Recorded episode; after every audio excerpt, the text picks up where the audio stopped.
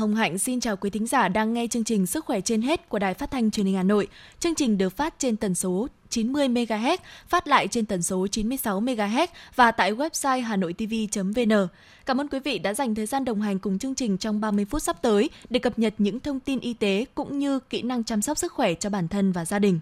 Thưa quý vị, xác định những ngày tới nguy cơ dịch bệnh vẫn còn cao, Thường trực Thành ủy Hà Nội yêu cầu các cấp ủy chính quyền, nhất là người đứng đầu các cấp, các ngành, các quận huyện, thị xã vào cuộc quyết liệt, trách nhiệm hơn nữa nhằm tranh thủ 15 ngày thời điểm vàng để khống chế, kiểm soát dịch, chặn nguồn lây và không để dịch tiếp tục lây lan diện rộng trên địa bàn thành phố. Đồng thời, thành phố cũng chủ động mọi phương án để sẵn sàng ứng phó với các tình huống xảy ra. Mục tiêu điểm sức khỏe hôm nay sẽ đề cập rõ hơn về nội dung này. Trong tình hình dịch COVID-19 với số ca mắc COVID-19 tăng cao, việc cách ly F0, F1 tại nhà trong thời điểm này sẽ là giải pháp giảm tải cho các cơ sở y tế. Tuy nhiên, phải làm thế nào đảm bảo tránh nguy cơ lây nhiễm ra cộng đồng cũng là vấn đề được đặt ra. Trong mục Vui sống mỗi ngày, Thứ trưởng Bộ Y tế Nguyễn Trường Sơn sẽ đưa ra tư vấn về nội dung này.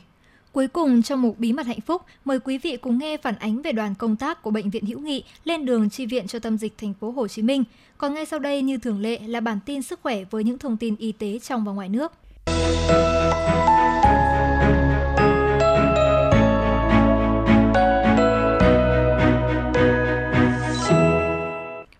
Thưa quý vị và các bạn, Cục Quản lý Dược Bộ Y tế có công văn gửi các sở y tế tỉnh, thành phố trực thuộc Trung ương, các cơ sở sản xuất, nhập khẩu thuốc, yêu cầu đảm bảo cung ứng, bình ổn giá thuốc phòng chống COVID-19. Cục Quản lý Dược cho biết, theo phản ánh của một số cơ sở sản xuất thuốc, trong thời gian gần đây có hiện tượng tăng giá đột biến nguyên liệu để sản xuất thuốc điều trị COVID-19 như nguyên liệu để sản xuất thuốc có chứa xuyên tâm liên đã được Cục Quản lý Dược cấp số giấy đăng ký lưu hành để đảm bảo an toàn phòng chống dịch COVID-19, thực hiện mục tiêu kép đáp ứng nhu cầu thuốc phòng chống dịch COVID-19 và thuốc điều trị các bệnh khác cũng như bình ổn giá thuốc và ổn định thị trường thuốc trong nước. Cục Quản lý Dược yêu cầu Sở Y tế các tỉnh, thành phố trực thuộc Trung ương chỉ đạo các cơ sở kinh doanh dược trên địa bàn không được lợi dụng tình hình dịch COVID-19 để đầu cơ, găm hàng và đẩy giá thuốc, nguyên liệu làm thuốc tăng cao. Cục cũng yêu cầu các sở chỉ đạo thanh tra sở y tế phối hợp với các đơn vị liên quan tăng cường thanh tra, kiểm tra các cơ sở có dấu hiệu đầu cơ, găm hàng và đẩy giá thuốc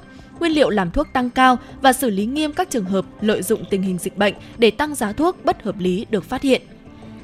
Thưa quý vị, trước tình hình dịch COVID-19 trên địa bàn Hà Nội đang diễn biến phức tạp, số ca mắc mới tăng nhanh, Sở Y tế Hà Nội vừa có công văn hỏa tốc số 266 về việc bảo đảm sẵn sàng nhân lực đáp ứng mọi tình huống trong công tác phòng chống dịch COVID-19, gửi các cơ sở khám chữa bệnh trong và ngoài công lập, Trung tâm Giám định Y khoa Hà Nội – Trước tình hình dịch bệnh diễn biến căng thẳng, Sở Y tế Hà Nội yêu cầu các cơ sở khám chữa bệnh trong và ngoài công lập ra soát toàn bộ nguồn nhân lực của đơn vị để đảm bảo sẵn sàng đáp ứng mọi tình huống trong công tác phòng chống dịch tại đơn vị, đồng thời bố trí phương án nhân lực đáp ứng khi Sở Y tế điều động. Sở Y tế Hà Nội nêu rõ, các cơ sở khám chữa bệnh trên địa bàn cần phải phối hợp với đầu ngành truyền nhiễm, bệnh viện đa khoa Đống Đa, đầu ngành kiểm soát nhiễm khuẩn, hồi sức cấp cứu, bệnh viện Thanh Nhàn để đăng ký và tổ chức tập huấn cho các bác sĩ, điều dưỡng, y sĩ về công tác thu dung, khám, điều trị người bệnh COVID-19 ở các mức độ và các biện pháp đảm bảo an toàn phòng chống dịch Bên cạnh đó, Sở Y tế cũng yêu cầu các cơ sở khám chữa bệnh xây dựng kế hoạch và liên hệ với các bệnh viện trung ương, tổ chức tập huấn cho các bác sĩ điều dưỡng theo yêu cầu của bệnh viện trong và ngoài công lập về công tác điều trị người bệnh COVID-19 mức độ nặng, nguy kịch. Sở Y tế Hà Nội vừa có công văn khẩn số 269 về việc tăng cường công tác phòng chống dịch COVID-19 gửi các cơ sở khám bệnh, chữa bệnh công lập và ngoài công lập theo đó, tình hình dịch COVID-19 đang diễn biến hết sức phức tạp. Những ngày gần đây, số ca mắc mới trên địa bàn thành phố luôn ở mức cao từ 40 đến 50 ca bệnh một ngày. Đặc biệt, ngày 25 tháng 7 ghi nhận ca bệnh COVID-19 đối với trường hợp sau khi kết thúc thời gian điều trị nội trú tại Bệnh viện Phổi Hà Nội. Từ các bệnh này, phát hiện có sự lây lan virus SARS-CoV-2 trong bệnh viện với hàng chục trường hợp dương tính. Trước thực tế đó, Sở Y tế Hà Nội yêu cầu các cơ sở khám chữa bệnh trong và ngoài công lập khẩn trương thực hiện một số nhiệm vụ cấp bách. Sở Y tế nhấn mạnh yêu cầu đối với các cơ sở khám chữa bệnh đó là phải giả soát lại quy trình giám sát phơi nhiễm SARS-CoV-2 đối với tất cả nhân viên y tế, nhân viên phục vụ tham gia chăm sóc và điều trị người bệnh. Cục An toàn Thực phẩm Bộ Y tế thông báo trên thị trường đang xuất hiện hai sản phẩm thực phẩm bảo vệ sức khỏe viên uống xuyên tâm liên. CV19 vỏ màu đỏ và xuyên tâm liên CV19 vỏ màu xanh có công dụng kháng COVID-19 là giả mạo. Trong khi Cục An toàn Thực phẩm đang phối hợp với các cơ quan chức năng để xử lý, Cục An toàn Thực phẩm cảnh báo không có bất kỳ loại thực phẩm chức năng, thực phẩm bảo vệ sức khỏe nào chữa được COVID-19 hay kháng COVID-19. Không có bất kỳ thực phẩm chức năng, thực phẩm bảo vệ sức khỏe nào được phép ghi công dụng điều trị bệnh người tiêu dùng phát hiện hai sản phẩm ghi các công dụng và đặc điểm trên không mua, không sử dụng và báo ngay cho cơ quan chức năng gần nhất. Người dân khi có triệu chứng sốt, ho, khó thở cần liên hệ ngay với cơ quan y tế để được hướng dẫn khám, điều trị kịp thời. Bé gái 2 tuổi, trú tại Yên Dũng, Bắc Giang, được người nhà đưa vào viện trong tình trạng chảy máu lỗ tai phải. Mẹ bệnh nhi cho biết bé bị đau tai từ 2 ngày trước, thấy bé kêu đau tai nên tôi dùng đèn pin soi tai của cháu thì thấy có dịch vàng ở tai phải nên đã dùng tăm bông để lau sạch dịch chảy ra. Tuy nhiên, tới chiều tối ngày 20 tháng 7, sau khi đi làm về, thấy con quấy khóc và kêu đau tai nhiều hơn, tôi kiểm tra thấy có máu chảy tràn ra bên ngoài lỗ tai phải nên vội vàng đưa con nhập viện. Tại Bệnh viện Sản Nhi Bắc Giang, qua thăm khám sau khi tiếp nhận bệnh nhi, các bác sĩ khoa liên chuyên khoa đã nội soi kiểm tra tai, thấy trong tai phải của bệnh nhi có rất nhiều ấu trùng, con giòi, khoảng 20 con giòi làm tổ lâu ngày trong tai của bệnh nhi. Các bác sĩ đã tiến hành lấy hết số ấu trùng, xác ruồi trong tai và vệ sinh tai sạch sẽ, kiểm tra thấy ống tai, màng nhĩ phù nề, sung huyết và tiết dịch nên bệnh nhi được chỉ định nhập viện để tiếp tục theo dõi. Sau 4 ngày điều trị, sức khỏe bệnh nhi đã ổn định, nội soi kiểm tra thấy ống tai sạch, màng nhĩ ổn định. Qua đây, các bác sĩ khuyến cáo các bậc phụ huynh cần đặc biệt cẩn trọng khi chăm sóc trẻ nhỏ. Nếu thấy trẻ quấy khóc, có dịch lại như máu mủ từ tai chảy ra thì nên đưa trẻ tới các bệnh viện để được thăm khám và xử lý kịp thời. Đặc biệt, khi phát hiện dị vật rơi vào tai, mũi, họng của trẻ, các bậc phụ huynh không nên tự ý lấy dị vật cho trẻ tại nhà vì có thể đẩy dị vật vào sâu hơn, khiến trẻ bị tổn thương nghiêm trọng hơn và sẽ gây khó khăn cho quá trình trị liệu về sau. Số ca nhiễm mắc mới tại Hàn Quốc tăng mạnh trong thời gian gần đây, không chỉ do số ca bệnh tại khu vực thủ đô Seoul và vùng phụ cận tăng vọt, mà còn do số ca nhiễm mới tăng nhanh ở những khu vực khác trên cả nước khi người dân đi du lịch vào mùa hè. Số liệu thống kê cho thấy gần 40% số ca nhiễm mới là ở những khu vực ngoài thủ đô Seoul và vùng phụ cận. Giới chức y tế Hàn Quốc lo ngại rằng đường cong dịch tễ tại Hàn Quốc hiện chưa thể đạt đỉnh trong bối cảnh biến thể Delta có khả năng lây nhiễm cao đang trở thành biến thể lây lan chính tại nước này, trong khi người dân lại di chuyển nhiều hơn vào mùa hè. Việc tiêm kết hợp mũi đầu là vaccine phòng COVID-19 của AstraZeneca và mũi 2 là vaccine của Pfizer-BioNTech đã giúp sản sinh nhiều kháng thể hơn gấp 6 lần so với việc tiêm cả hai mũi là vaccine của AstraZeneca. Đây là kết quả nghiên cứu mới được công bố tại Hàn Quốc, thực hiện với 499 nhân viên y tế. Trong số này, 100 người được tiêm hai mũi vaccine kết hợp, 200 người nhận hai mũi tiêm vaccine của Pfizer-BioNTech và số còn lại nhận hai mũi vaccine của AstraZeneca. Indonesia hiện cần 2.500 tấn oxy mỗi ngày để đáp ứng nhu cầu tăng đột biến của bệnh nhân COVID-19. Chính phủ Indonesia đang lên kế hoạch mua tiếp 20.000 máy tạo oxy để phân phối cho các bệnh viện và cơ sở cách ly. Trước đó, Indonesia đã tiếp nhận 17.000 máy tạo oxy từ nước ngoài. Tuy nhiên, trong bối cảnh số ca mắc mới tăng liên tục, lượng oxy hiện có không đủ đảm bảo cung cấp cho các bệnh nhân kịp thời. Bên cạnh việc kêu gọi hỗ trợ từ bên ngoài, Indonesia cũng sẽ huy động tối đa năng lực trong nước như để sản xuất oxy y tế.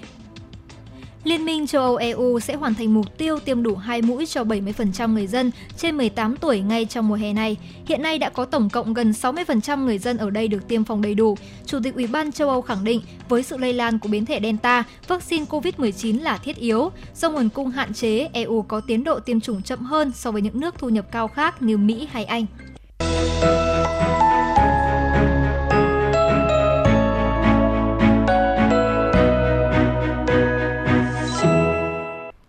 Quý vị và các bạn, trong 3 tháng bùng phát đợt dịch thứ tư, tốc độ lan nhanh và mạnh của biến thể virus SARS-CoV-2 có tên Delta khiến Việt Nam đang phải đối mặt với số ca nhiễm tăng nhanh chưa từng có. Tại Hà Nội, chính quyền thành phố nhận định tình hình dịch bệnh đang có diễn biến phức tạp, số ca mắc mới có xu hướng tăng, đặc biệt có trường hợp không xác định được nguồn lây. Hà Nội đã nâng cao mức cảnh báo, ngành y tế đã xây dựng kịch bản từ 5.000 đến 10.000 ca mắc. Đồng thời, ngành y tế thủ đô cũng đang nỗ lực hết sức để đảm bảo an toàn cho chiến dịch tiêm chủng lớn nhất trong lịch sử. Sở Y tế đã phối hợp với Bệnh viện Bệnh nhiệt đới Trung ương khảo sát và đánh giá một số khu cách ly, một số bệnh viện sẽ được chuyển đổi sang điều trị bệnh nhân mắc COVID-19. Bệnh viện Đa khoa Đức Giang đang điều trị cho hơn 200 bệnh nhân mắc COVID-19. Theo dự kiến, bệnh viện sẽ chuyển đổi công năng sang điều trị cho bệnh nhân COVID-19 nặng từ thở máy, lọc máu, tức là sẽ trở thành trung tâm hồi sức tích cực điều trị bệnh nhân COVID-19 nặng của Hà Nội với khoảng 500 giường bệnh. bác sĩ Nguyễn Văn Thường, giám đốc bệnh viện Đa khoa Đức Giang cho biết. Tôi đã khảo sát và lên kịch bản toàn bộ các tòa nhà xem chỗ nào là nơi dùng để thở máy, chỗ nào dùng cho bệnh nhân thở oxy, chỗ nào theo dõi bệnh nhân nặng, giả soát toàn bộ nhân lực xem là để làm sao mà uh, cố gắng đào tạo nhanh nhất có thể với các nhóm bác sĩ điều dưỡng có thể làm hồi sức tích cực để có thể cấp cứu bệnh nhân một cách kịp thời nhất. Để tránh lây nhiễm chéo cũng như giảm tải cho các bệnh viện trong việc điều trị bệnh nhân COVID-19, Hà Nội đã khảo sát ký túc xá Tam Hiệp và trường quân sự Sơn Tây. Hai đơn vị này đang chuyển đổi công năng sang thành bệnh viện giã chiến để điều trị bệnh nhân nhẹ, không có triệu chứng. Dự kiến mỗi điểm đáp ứng khoảng 800 giường bệnh. Ông Nguyễn Đình Hưng, Phó Giám đốc Sở Y tế Hà Nội nói. Chúng tôi sẽ giao cho một bệnh viện đảm trách vận hành một bệnh viện giã chiến đó đó. ví dụ như ở chỗ Pháp Vân đây sẽ giao cho nở bệnh đa khoa Đống Đa. Những trường hợp như này với mục tiêu tránh lây nhiễm chéo cho nền y tế và thứ hai là phát hiện sớm khi có dấu hiệu chuyển biến trung bình và nặng để chuyển đến các viện chuyên khoa. Để sẵn sàng tiếp nhận vaccine từ Bộ Y tế và triển khai tiêm chủng cho nhân dân thủ đô trong năm nay, thành phố Hà Nội đã chủ động xây dựng phương án kịch bản nhằm triển khai sớm nhất, nhanh nhất và an toàn nhất ngay khi được phân bổ. Hà Nội đặt mục tiêu sẽ đạt tối đa 200.000 mũi trên ngày với khoảng 1.000 dây chuyền tiêm chủng. Thành phố Hà Nội cũng yêu cầu người dân khi đi tiêm phòng cần tuân thủ nghiêm các quy định phòng chống dịch, tự giác thực hiện thông điệp 5K, thực hiện văn hóa xếp hàng, thể hiện nét đẹp văn hóa người Hà Nội, thanh lịch, văn minh. Cán bộ y tế khi thực hiện nhiệm vụ tiêm chủng phải thực hiện nghiêm các quy tắc, nguyên tắc an toàn phòng dịch, quy tắc chuyên môn, nghiệp vụ, phải nắm chắc cách xử lý tình huống, ứng phó nhanh, chính xác khi xảy ra sự cố tiêm chủng. Mọi quy trình tiêm chủng phải đặt sức khỏe, an toàn tính mạng của người dân lên trên hết. Bà Trần Thị Nhị Hà, Giám đốc Sở Y tế Hà Nội cho biết. Chúng tôi sẽ mời người dân à, theo giờ để mà thực hiện cái việc tiêm chủng. À, với việc đăng ký à, tiêm chủng như vậy thì chúng tôi cũng thể sàng lọc được những cái bệnh mãn tính, những cái bệnh lý nền hoặc là những cái tiền sử dị ứng của người dân để mà có thể đảm bảo cái an toàn tiêm chủng cao nhất được nhận định là đợt dịch kéo dài, gây tác động trên diện rất rộng, ảnh hưởng rất nghiêm trọng đến đời sống, phát triển kinh tế xã hội. Sự nguy hiểm của đợt dịch thứ tư là chu kỳ lây nhiễm đã ngắn lại, chỉ còn 2 ngày so với các đợt dịch trước đó. Chu kỳ những đợt dịch trước là từ 4 đến 5 ngày. Chính vì vậy, tất cả các phương án phòng chống dịch đều được Hà Nội đặt ở mức cao nhất và sẽ chủ động ứng phó. Hiện tại, Hà Nội cũng chỉ đạo các lực lượng chức năng siết chặt kiểm soát toàn bộ các chốt kiểm dịch, không để lọt người về từ tỉnh, thành phố khác mà không thực hiện đúng, đủ các yêu cầu phòng chống dịch bệnh.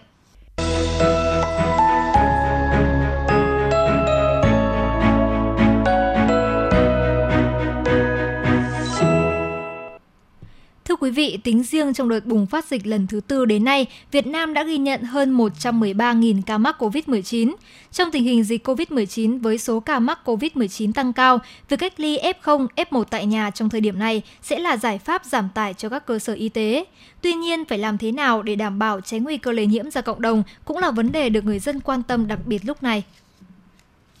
Bộ Y tế đã có hướng dẫn số 5599 về giảm thời gian cách ly, thí điểm cách ly F1 tại nhà, quản lý điều trị bệnh nhân COVID-19. Theo đó, rút ngắn thời gian điều trị bệnh nhân COVID-19 không có triệu chứng. Bộ Y tế nhận định khi số lượng cần cách ly lớn, nếu cách ly tập trung F0 thì sẽ gây ra quá tải, lây nhiễm ở khu cách ly tập trung khó tránh khỏi vì đông với hơn 80% F0 mắc COVID-19 không triệu chứng hoặc triệu chứng rất nhẹ thì có thể cách ly ngoài bệnh viện. Bởi lẽ khi số lượng ca mắc lên đến hàng trăm nghìn thì các bệnh viện không thể cung cấp đủ số giường, cần ưu tiên giường bệnh cho các bệnh nhân nặng. Ngay sau đây chúng ta sẽ cùng nghe những tư vấn cụ thể của Thứ trưởng Bộ Y tế Nguyễn Trường Sơn về vấn đề này. Hướng dẫn à, cách ly và điều trị các trường hợp F0 không triệu chứng và F1 tại nhà thì hiện giờ đang được áp dụng rộng rãi và tất cả những cái điều kiện mà giúp cho bà con cô bác để tuân thủ cũng như là theo dõi sức khỏe là hết sức cần thiết cho nên là kính thưa toàn thể bà con cô bác. Khi bà con cô bác được xác định là người nhiễm covid 19 hoặc là người tiếp xúc gần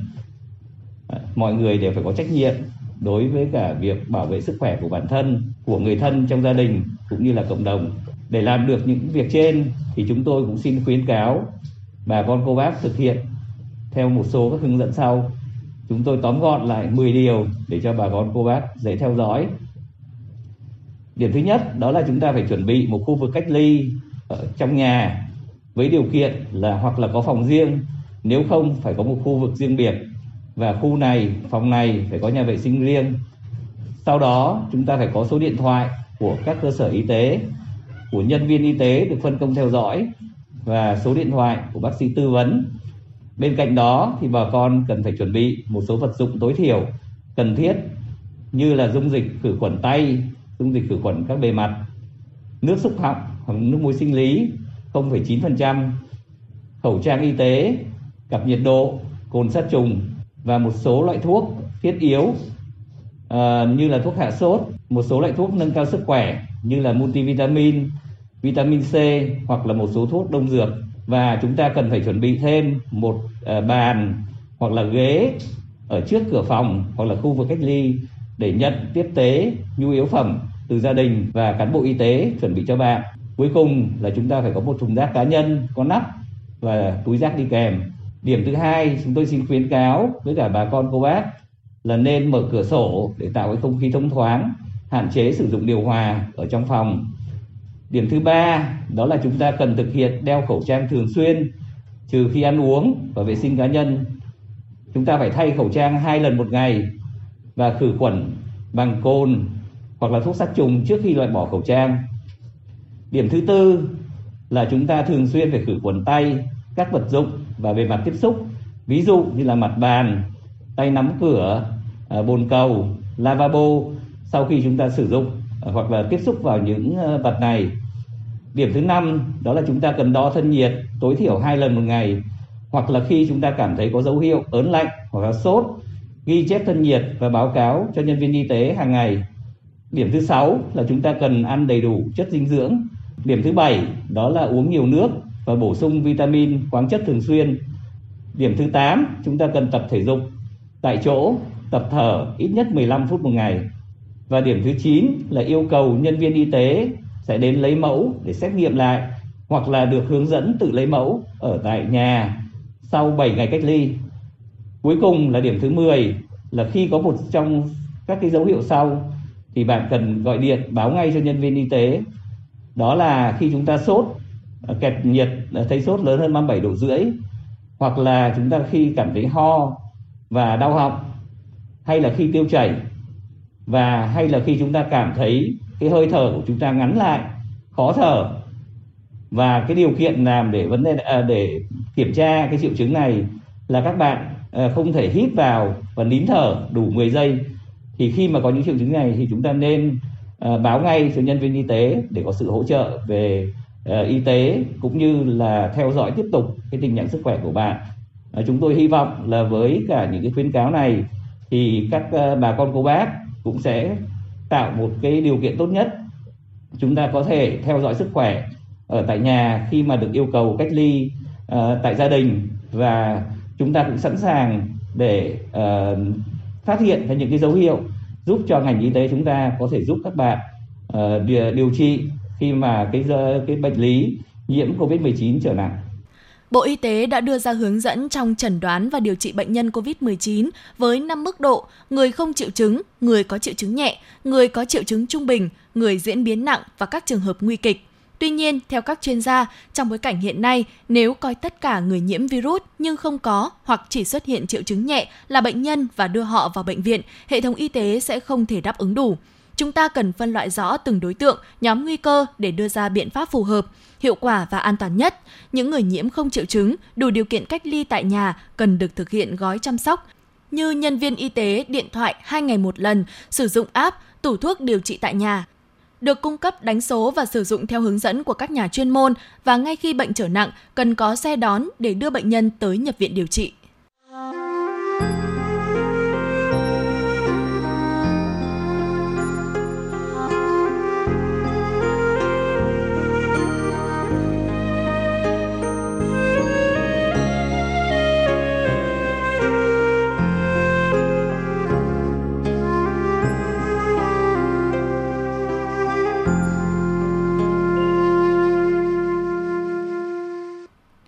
Thưa quý vị, hưởng ứng lời kêu gọi của Bộ Y tế, 35 bác sĩ điều dưỡng của bệnh viện Hữu Nghị đã lên đường tới hỗ trợ thành phố Hồ Chí Minh chống dịch COVID-19 với tinh thần quyết tâm đẩy lùi dịch bệnh và bảo vệ sức khỏe nhân dân. Thời tiết oi bức, những giọt mồ hôi lăn dài trên trán không làm giảm đi nhiệt huyết, tinh thần của những tình nguyện viên sẵn sàng đi vào thẳng tâm dịch với mong muốn nhanh chóng chiến thắng trở về. Trong giờ phút biện diện chia tay ngắn ngủi trước khi lên đường, các y bác sĩ động viên, dặn dò nhau, những người ở lại chuẩn bị cho đồng nghiệp từng thứ đồ ăn, đồ dùng hàng ngày. Hành trang gọn nhẹ trong chiếc ba lô đeo trên người, bác sĩ Hoàng Minh Viết, khoa tim mạch can thiệp, Bệnh viện Hữu Nghị chia sẻ, anh luôn trong tâm thế sẵn sàng đi tham gia điều trị người bệnh. Dự kiến nhiệm vụ của tôi và đoàn tri viện vào thành phố Hồ Chí Minh đợt này là sẽ cùng các đồng nghiệp trong đó tham gia điều trị trực tiếp cho các bệnh nhân mắc COVID-19. Đoàn sẽ hỗ trợ trung tâm hồi sức cấp cứu COVID-19 đặt tại bệnh viện Ung Biếu, thành phố Thủ Đức, thành phố Hồ Chí Minh. Mặc dù có những lo lắng bởi tại thành phố Hồ Chí Minh tình hình dịch đang rất căng thẳng, có nhiều bệnh nhân nặng, khả năng lây nhiễm cao, nhưng anh và các đồng nghiệp cũng khá yên tâm bởi những người tham gia hỗ trợ lần này đều đã tiêm đủ hai mũi vaccine phòng COVID-19 và chúng tôi cũng đã được tập huấn chuẩn bị tinh thần sẵn sàng chiến đấu. Khi mà Bắc Giang bị thì các bạn đồng nghiệp trong miền Nam cũng, cũng rất là nhiệt tình để ra thì À, tôi nghĩ là một phần là là huy động của Bộ Y tế nhưng mà thực tế thì các bệnh viện ờ, đồng nghiệp với nhau cũng cũng cũng rất muốn chia sẻ cùng ờ, gánh vác chia lửa cùng các đồng nghiệp Việt Nam trong cái trong cái lúc nó khó khăn như thế này. Phó giáo sư tiến sĩ Nguyễn Thanh Hà, giám đốc bệnh viện Hữu Nghị cho biết, đoàn lên đường đợt này là những cán bộ y tế trẻ, nhiệt huyết, có năng lực chuyên môn khá vững vàng, kinh nghiệm dạy dạn. Trong đó có 30% là bác sĩ chuyên ngành hồi sức cấp cứu, đáp ứng được yêu cầu chuyên môn của bộ phận đặc biệt của Bộ Y tế tại thành phố Hồ Chí Minh. Cũng theo Phó giáo sư tiến sĩ Nguyễn Thanh Hà, đợt này tuy bệnh viện đang rất nhiều việc, vừa lo chống dịch, vừa phải điều trị nhiều bệnh nhân nặng. Công tác khám chữa bệnh cũng rất vất vả, nhiều khó khăn và đang đẩy mạnh tiêm chủng. Nhưng bệnh viện vẫn cố gắng bố trí các cán bộ y tế chuyên môn tốt lên đường hỗ trợ thành phố Hồ Chí Minh với mong muốn nhanh chóng đẩy lùi dịch. Nhiều bệnh nhân được chữa khỏi. Trước khi đoàn lên đường, bệnh viện đã tổ chức tập huấn về kiến thức chuyên môn và phổ biến thêm một số kinh nghiệm từ đoàn đã từng đi chi viện Bắc Giang về cho những người lần đầu tham gia điều trị bệnh nhân COVID-19 bệnh viện cũng tập huấn kỹ các kinh nghiệm, các kỹ năng giao tiếp ứng xử trong các tình huống để các nhân viên y tế có thêm kinh nghiệm. Cách đây hơn một tháng, Bệnh viện Hữu Nghị đã cử đoàn cán bộ gồm 12 bác sĩ điều dưỡng chuyên ngành hồi sức cấp cứu đi chi viện cho Bắc Giang tham gia khám chữa bệnh cho bệnh nhân COVID-19 nặng tại Trung tâm hồi sức cấp cứu tại Bệnh viện Tâm thần Bắc Giang. Tuy nhiên, đợt cử cán bộ đi chi viện lần này với bệnh viện vẫn rất đặc biệt. Đợt này hoàn toàn khác. Thứ nhất là anh em đi, anh chị em đi rất xa từ miền từ Hà Nội vào tận thành phố Hồ Chí Minh. Cũng nhiều người cũng chưa bước chân đến, nhiều cái bỡ ngỡ. Chúng tôi cũng không thể hỗ trợ thường xuyên bên cạnh được. Thứ hai là tình hình dịch bệnh trong thành phố Hồ Chí Minh rất nặng, không biết đến bao giờ mới có thể kết thúc. À, thứ ba là đoàn chúng tôi đi đợt này đông hơn nhiều, thành ra là cũng không tránh khỏi lo lắng. đây là nhiệm vụ ngày xưa thì ờ, khi đất nước còn giặc thanh niên lên đường thì bây giờ đất nước còn dịch thì nhân viên y tế chúng tôi phải lên đường Đợt bùng phát dịch COVID-19 lần này đang hoành hành gây nhiều hậu quả cho các tỉnh phía Nam, trong đó đặc biệt là thành phố Hồ Chí Minh và các tỉnh lân cận. Vì vậy, đợt gia quân hỗ trợ nhân lực thực hiện công tác phòng chống dịch COVID-19 lần này của bệnh viện Bệnh viện Hữu Nghị nói riêng và các bệnh viện tuyến đầu nói chung là hết sức ý nghĩa, góp phần giúp vùng tâm dịch thêm vững tin để sớm khống chế và đẩy lùi dịch bệnh. Quý thính giả thân mến, lãnh đạo các địa phương và lãnh đạo các bệnh viện khi tiễn đoàn y bác sĩ, lực lượng tình nguyện chi viện cho miền Nam chống dịch đã nhắn gửi thông điệp đây là mệnh lệnh từ trái tim, hãy hành động vì nghĩa đồng bào. Dịch đang diễn biến phức tạp, sự chi viện của các y bác sĩ, sinh viên trên cả nước là điều rất đáng quý trong giai đoạn này. Kính chúc các y bác sĩ bền tâm vững trí, sẽ bình an và chiến thắng dịch bệnh. Đến đây chương trình Sức khỏe trên hết xin khép lại. Mọi câu hỏi cũng như bài viết quý vị có thể gửi về hòm thư sức khỏe trên hết hà nội a gmail.com. Chương trình do biên tập viên Hoa Mai, các phát thanh viên Thùy Linh Hồng Hạnh và kỹ thuật viên Duy Anh thực hiện. Bây giờ mời quý vị đến với các chương trình hấp dẫn khác của Đài Phát thanh Truyền hình Hà Nội.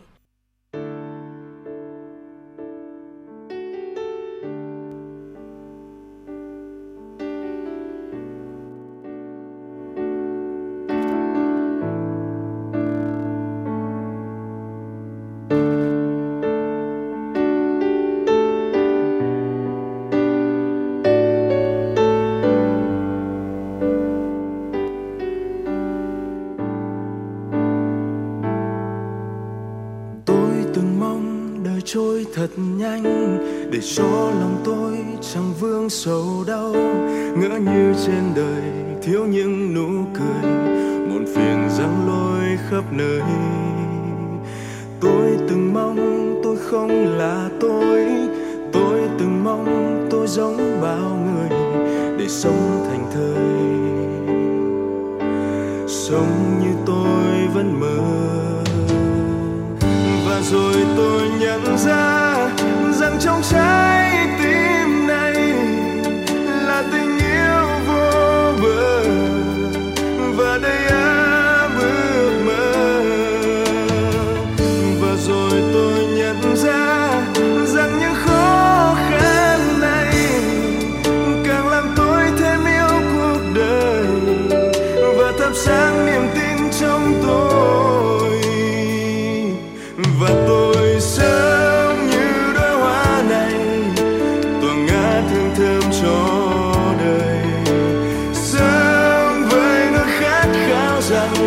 được hiến dâng cho cuộc đời.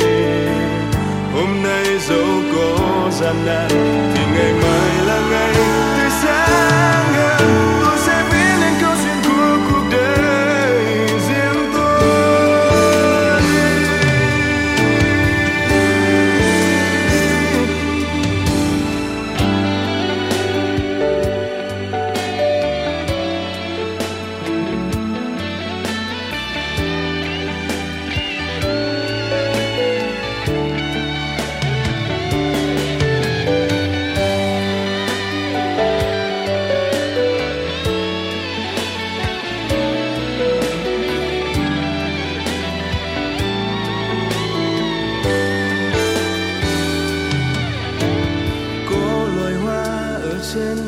xanh, cũng có loài hoa khoe sắc trên cành.